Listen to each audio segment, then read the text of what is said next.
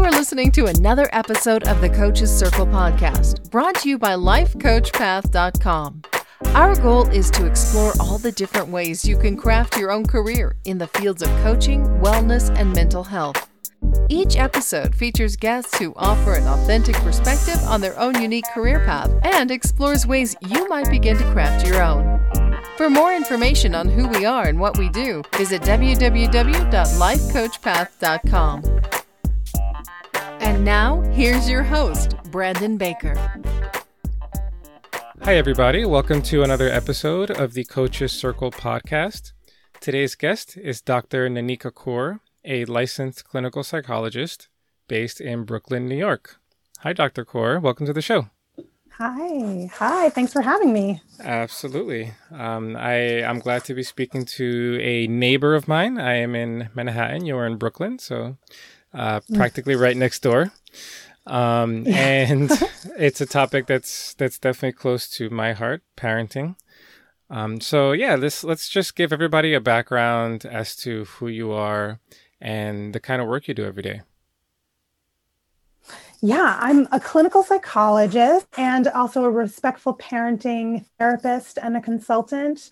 Um, I work with parents mainly around issues of um, problems in their relationship with their children, usually stemming from issues that the parent has from their own upbringing that are showing up in their relationship with their child. And they're, um, most of the parents who come to me are really hoping to parent in a way that is um, very relationship based and kind and respectful and yet they're finding themselves yelling and bribing and shaming and doing all kinds of things that they really don't want to actually be doing but they seem to keep popping up and they find themselves really triggered and not being able to live up to the standard of the kind of parent they actually want to be.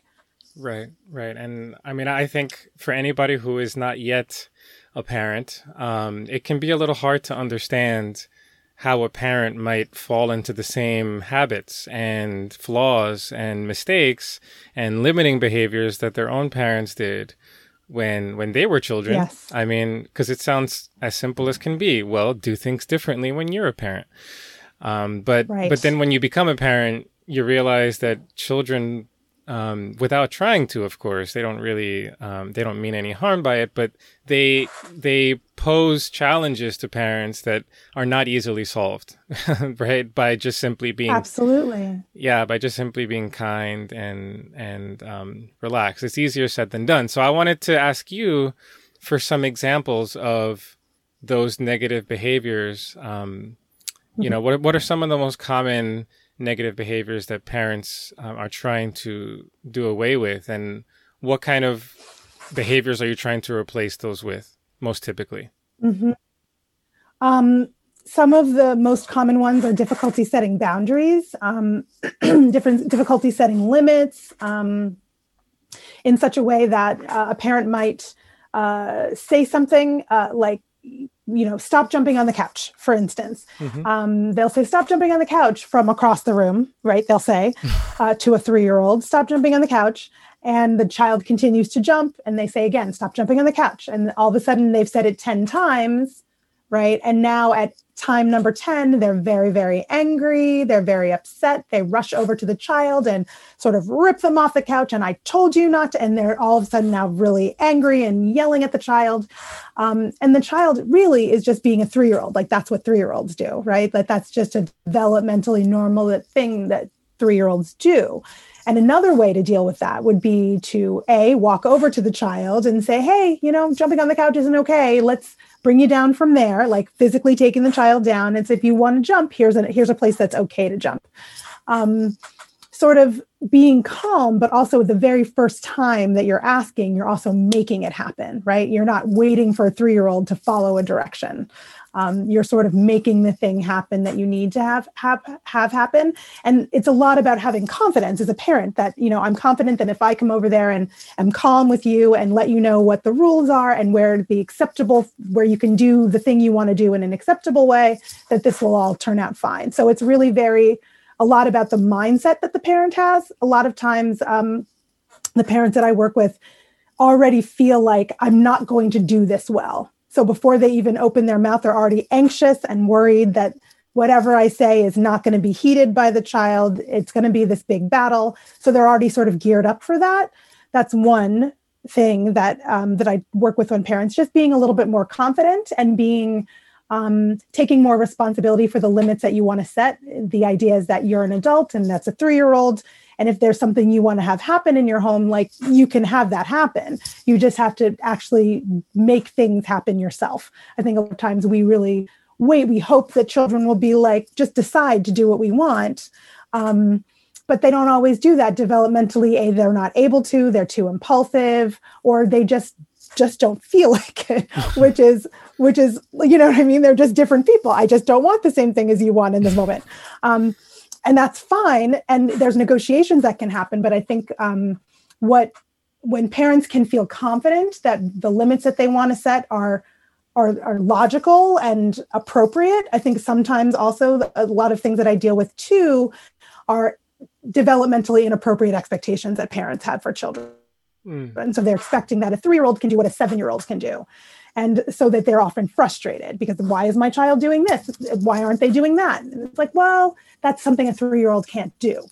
Um, not yet, anyway, developmentally. So it's having developmentally uh, appropriate expectations, having confidence in, in yourself as the parent, and also having calm, like embodying some calm. I think a lot of times we're so triggered by our child.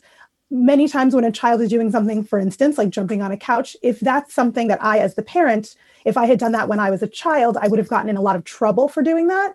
Sometimes those things can feel very triggering to a parent. If I would have gotten in trouble for doing what my child is doing right now, then it feels dangerous that the child is doing that. It feels like, well, that's something that can really get you into a lot of trouble, mm-hmm. right? Like all of a sudden, the child inside of a parent is reacting like that's dangerous. And then a, a, parent might be yelling or doing something that they later regret because it feels like an emergency internally. Um, and so when we can sort of talk to parents and I can um, get into what what did you experience around this experience when you were young? How might your parents have handled this? What may have happened to you when you were three year olds and jumping on a couch?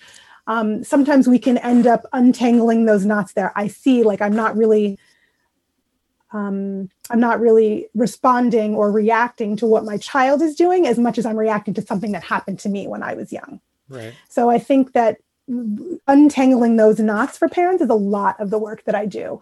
Um, understanding that you know what's happening between you and your child is not what's hap- what happened between you and your own parent. Those are two different different things, different times, different human beings involved. Um, and so I think a lot of us as parents are unconsciously um, reacting and responding from a place of a different relationship. Absolutely. Um, and so you're you're talking about a three year old jumping on the couch, and I'm, of course, imagining my three year old and my couch, and because yes. I, I have both of those things, and so yes, yes, yes. And so I I think, and I I've spent a lot of time thinking about this actually, um, and in my own life, and I, I think you described it beautifully the how there is an incongruence between the reality that the child is living in and the reality that the parent is living in because yes, if you if you absolutely. tell if you tell your child not to jump on the because I, I think citing a specific example is much more illuminating than just talking in generalities so just thinking about this mm-hmm. th- this example of, of the jumping on the couch as a child the first nine times being reminded to not jump on the couch, it did not register anything. Like it's as if your parent was just talking about the weather. It didn't register a single thing. It's only the 10th time when the anger came out. That's the only time mm-hmm. anything registered. And so as a child, what you're the, the reality you're living in is that oh man like my my mom you know gets so mad at me and like mm-hmm. and of mm-hmm. course i mean as a 3 year old maybe you're not thinking about it quite so quite so lucidly but as you get older it definitely becomes more of a conscious thing like you know at some point even you might begin to say i don't want this relationship with my children when i get older so um yes you're only really taking in that 10th time versus as a parent the first time you say it you might be thinking to yourself okay, I'm going to be calm and patient. I'm going to be the parent that that's right. I never had, right?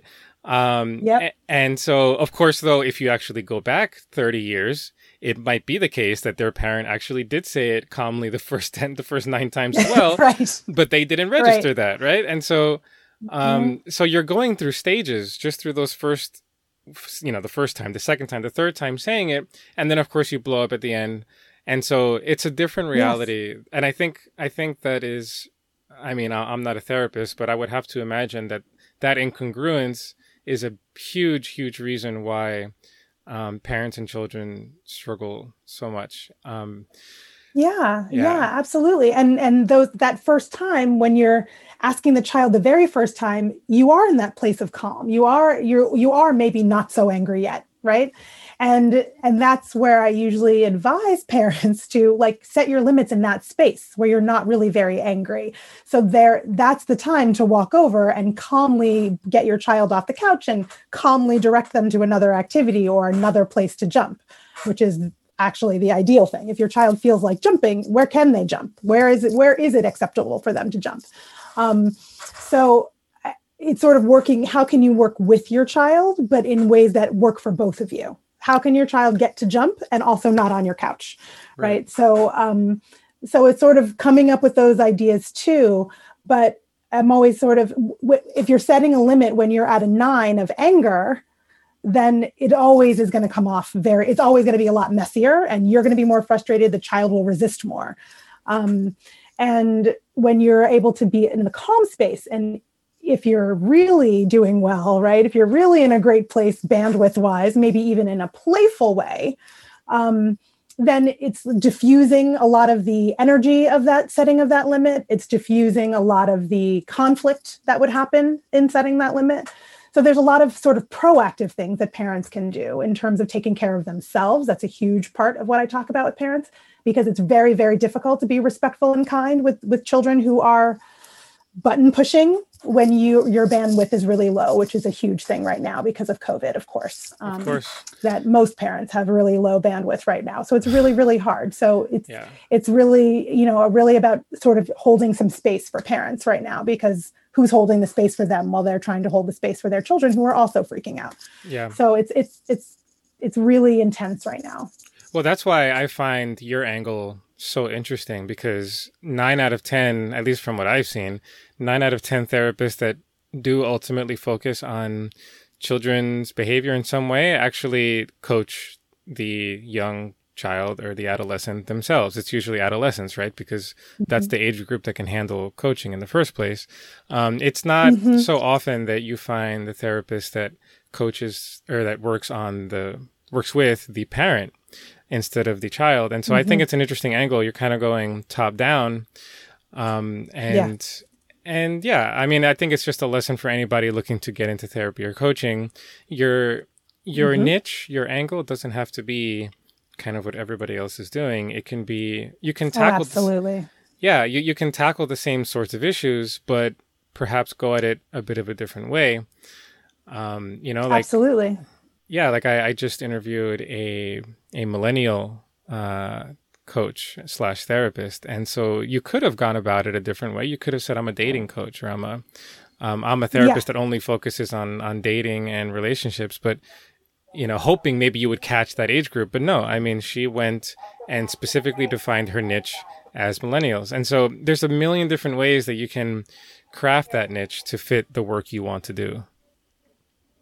Um, Absolutely. And, and yeah. that's, um, I, I, certainly, when I was building my practice, um, you know, there, there was a lot of uh, pushback that I received from many colleagues um, about uh, being too specialized. You know, only specializing in parents is something that is going to harm you in your business. Um, and um, you know you need to be more general and you know uh, open sort of uh, have, cast a wider net Mm-hmm. Um, and you know, not only was I really interested in working with parents, and and a- as it turns out, you know, you, people come into the office for parenting, but ultimately, usually, if they're coming into therapy around parenting, they've got a lot of other things going on, and so you know, you do have you end up having a diversity of issues anyway, um, even though parenting is the umbrella under which these things fall. Um, but you know, it was really sticking to my guns and saying, you know, like this is a niche that I'm really interested in, and these are the people that I really am wanting to help.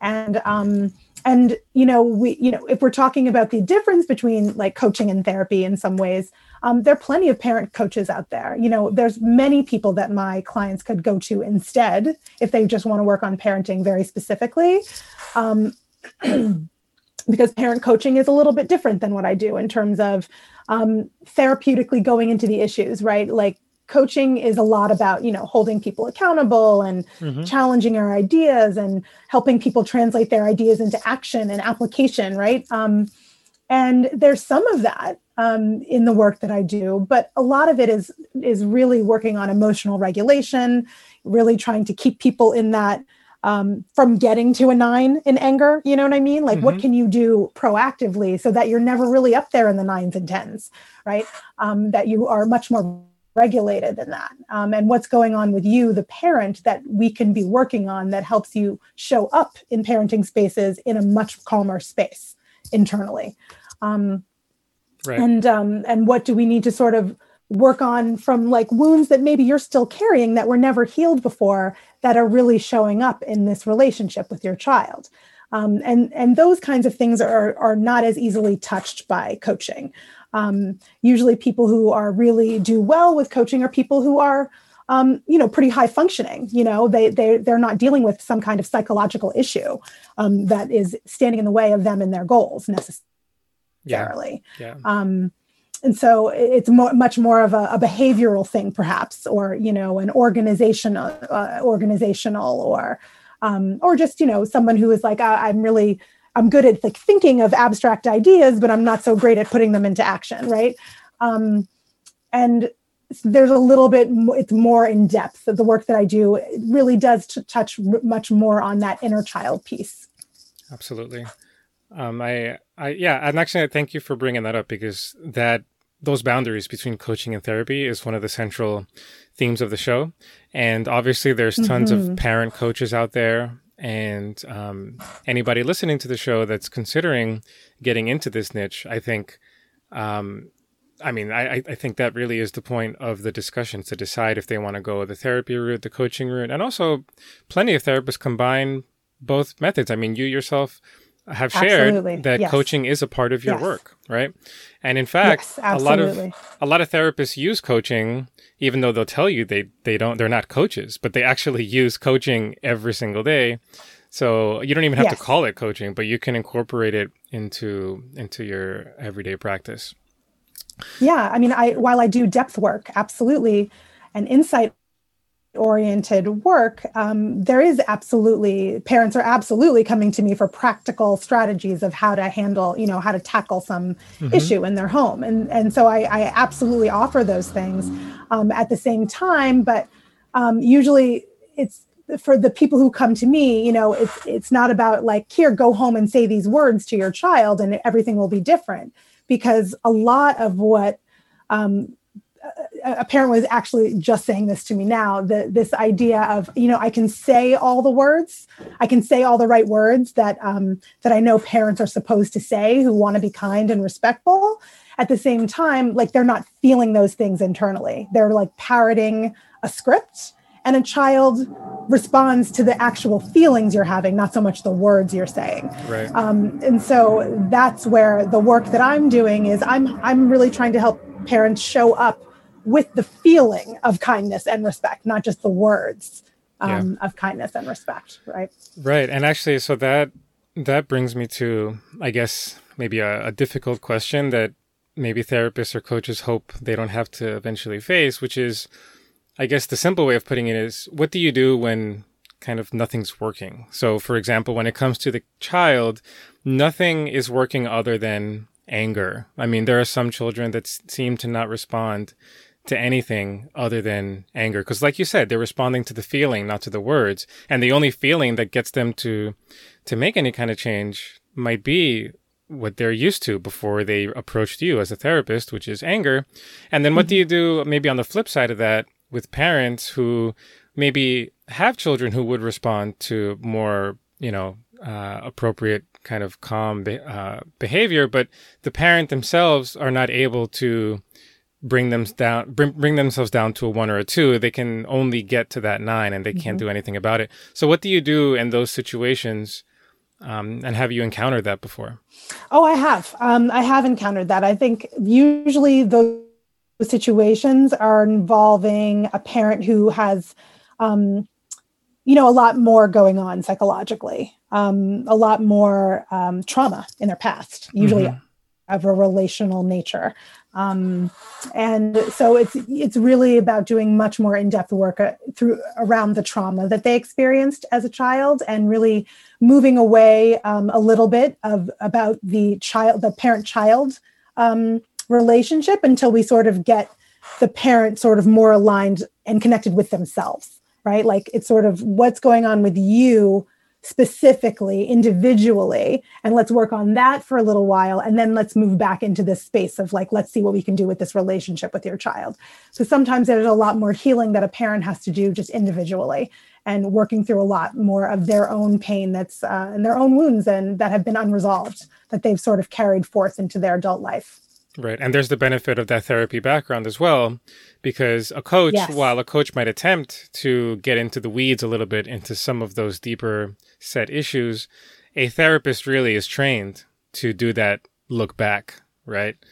Um, and so, mm-hmm. yeah, I mean, anybody looking to to kind of you know dive deeper a bit into a client's history would be probably better served uh, with a therapy background as well. Right. Yeah. Right. right. So, you know, my a coach, like I have been, you know, I've had coaches refer to me, right? People who are working with a parent in a coaching capacity and they're thinking, you know, I think this this parent needs a higher level of care than I can provide. Yeah. Right. And so then they refer them to me.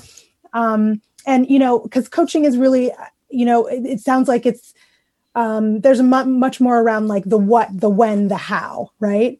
And with therapy, there's a lot more around the why, right? Um, and you know, like why are these things happening? Why is this behavior showing up? Why, you know, why are you so triggered in this particular situation?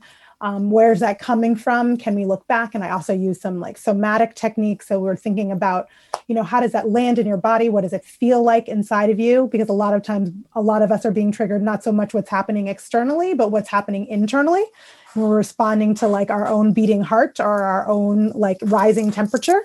Um, and um, so looking more at those things um, with a little more depth is um, really helpful. And sometimes i've worked in tandem with a parent coach um, where you know the, the coach is aligned in terms of our approach to parenting. And so the the parent is working with a coach around parenting and i'm working with a parent around you know therapeutic psychological issues. Right right.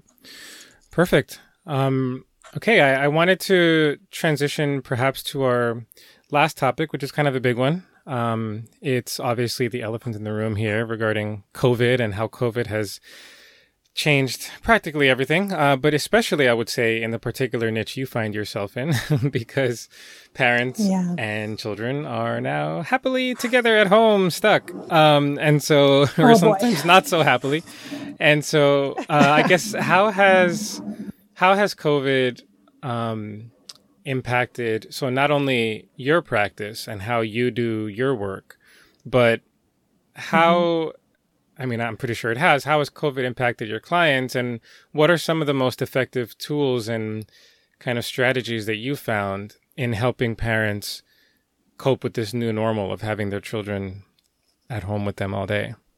Hmm. Well, what I'm seeing a lot of is just parents really at their wits' end, like so tired, exhausted um, from you know doing their own, you know, parents and children didn't really spend this kind of time together every day. Like a child would be in their school setting or their care setting, and the parent would be in their work setting.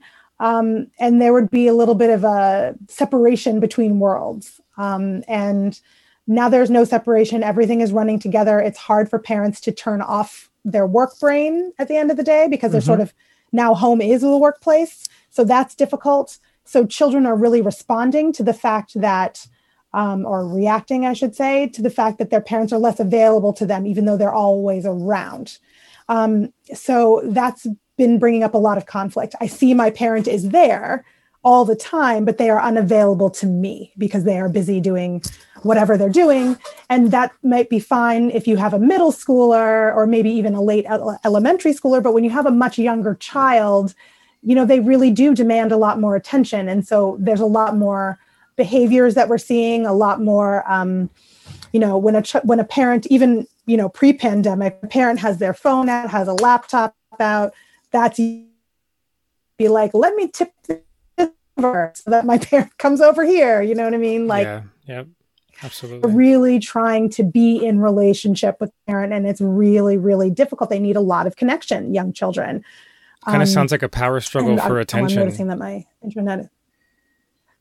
Yeah, it is, and and they deserve the attention. They need the attention. Developmentally. They really need a lot of it, and so it really be, presents this big conflict. Um, so some parents are getting very angry, right, because they're um, like can't you see i have to work? kind of mm-hmm. mindset. And it's like well a three-year-old cannot see that. They don't care about that at all. They don't they don't understand anything about that. Um, they just are like you're my parent. Come and hang out with me. Um, so some parents are sort of frustrated and angry some parents are just feeling so guilty like i know they need me i can't be there i can't lose my job they feel very torn um, so there's a lot of big feelings on everybody's end. Parents are sort of stressed, you know, frustrated, guilty. Children are wanting attention, maybe not being able to get it. They have lost out on a lot of things, the children themselves, you know, if they had been to school before or were in care before um, and having lost all of those connections um, has been really difficult for them. And a lot of kids have been, you know, just acting out in general. So a parent dealing with behaviors they hadn't seen before the pandemic and on top of the the working from home and the being together all the time and potentially strained relationships it's been a lot it's been it's been many layered um, it's been nice i think that um, parents have been been seeking me out in a different way because they're at home and because there aren't let's say um, you know commuting issues or location issues yeah. that um, that that has actually made it easier for parents to seek help um, in some ways. Um, right.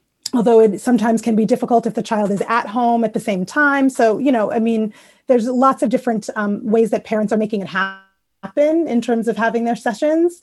Um, they're getting really creative. I, we all have to be creative right now. Um, but I think it's really it's really been intense, and I I just I have a lot of empathy for everybody who's going through all the different things they're going through, um, especially you know single parents. It's really really tough to be to have no no one helping you wrangle the you know all of the different moving parts of being at home with your child almost all the time. Right. And um i also want to just quickly really really difficult. Yeah I, I didn't want to cut you off but I, I just wanted to quickly mention that um, single parents obviously have it the toughest, without a doubt.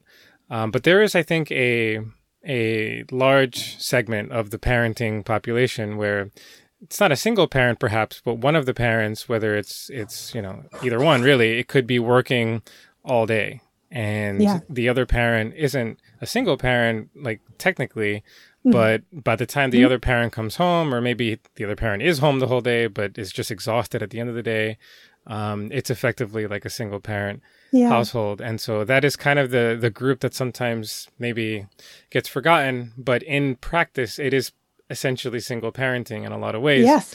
And um, absolutely. Yeah. So I, in the time we have left, which is like two minutes, I just wanted to know what were some of the most effective techniques and strategies that you found in COVID for parents to kind of get their mm-hmm. bearings a little bit. Well, most of it is just around self care and like mindfulness, um, being able to slow yourself down. Um, that's really a parent's um, greatest tool in any moment, right? When they're feeling, when the parent themselves is feeling really overwhelmed, is to be able to slow down and take a moment before you respond or react to anything. Um, mm-hmm. You know, especially if you're feeling keyed up yourself, to be able to stop and take a breath before you say something, then you have a little bit more space between yourself and a reaction you might regret. And, um, you know, in order to do that, you know, just carving out some time for self care. And when I say self care, I mean like sometimes it could be as simple as can you walk around the block? can you take a shower for 10 minutes like yeah. that's can be self-care can you go into the bathroom and close the door for 5 minutes and just breathe you know like even just taking any little pocket of time for yourself to recharge and reset is really really helpful and another thing that i've been talking to parents about is seeking support and connection um, themselves. Um, you know all of the what's needed of them in terms of being a person who needs to provide resources for a home and provide emotional support for a child um, they need all that emotional support themselves too. And i certainly try to give them that but they need more than once a week support from a person. Um, and uh, so i really am stressing you know how can you shore up your support systems? How can you make sure that you get you know your phone call in or your zoom call in with you know your best friend or you know a walk with your friend you know something that you know really feeds yourself. Yeah. um, it's really really important for parents to take care of themselves in that way in a in a connected way like for parents to get other adult connection that feels supportive um, and so that they feel held and empathized with themselves in the same way that they hope to do for their child. Perfect. Perfect. Yeah thank you. Thank you so much for being so generous with with all your information. Um, I think anybody looking to get into this field is going to get a lot out of this discussion. So it's a it's like I said, one that's close to my heart, and probably a lot of parents out there who are listening as well. Um, so yeah, uh, I just wanted to give you one last chance to tell everybody where they can find you online and how they can learn more about your work. Yeah, um, you can find me at uh, brooklynparenttherapy.com, all one word. Um, you can also just Google my name, Nanika Coor. Um, I uh, I am in Brooklyn. I'm working um, all remotely right now, but um, I am happy to take on any new families. Um, I I really love this work so much. It's really just such an honor to help parents and and children find more connection and closeness with each other and a lot more a lot more peace and less conflict. Um, so that's really what i'm about and really what i love love helping parents around. Perfect. Yeah I, I can hear the love in in everything you've said. I can tell that it's a it's something that you care a lot about which is ingredient number one when choosing a niche. So yeah. um, thank you so much for that and i really appreciate your time today. Thanks so much for having me. It was great to talk to you. Okay Talk soon. Bye bye. Okay, bye bye. Thank you for listening to this episode of the Coaches Circle podcast. We hope you enjoyed listening to our show just as much as we enjoyed making it.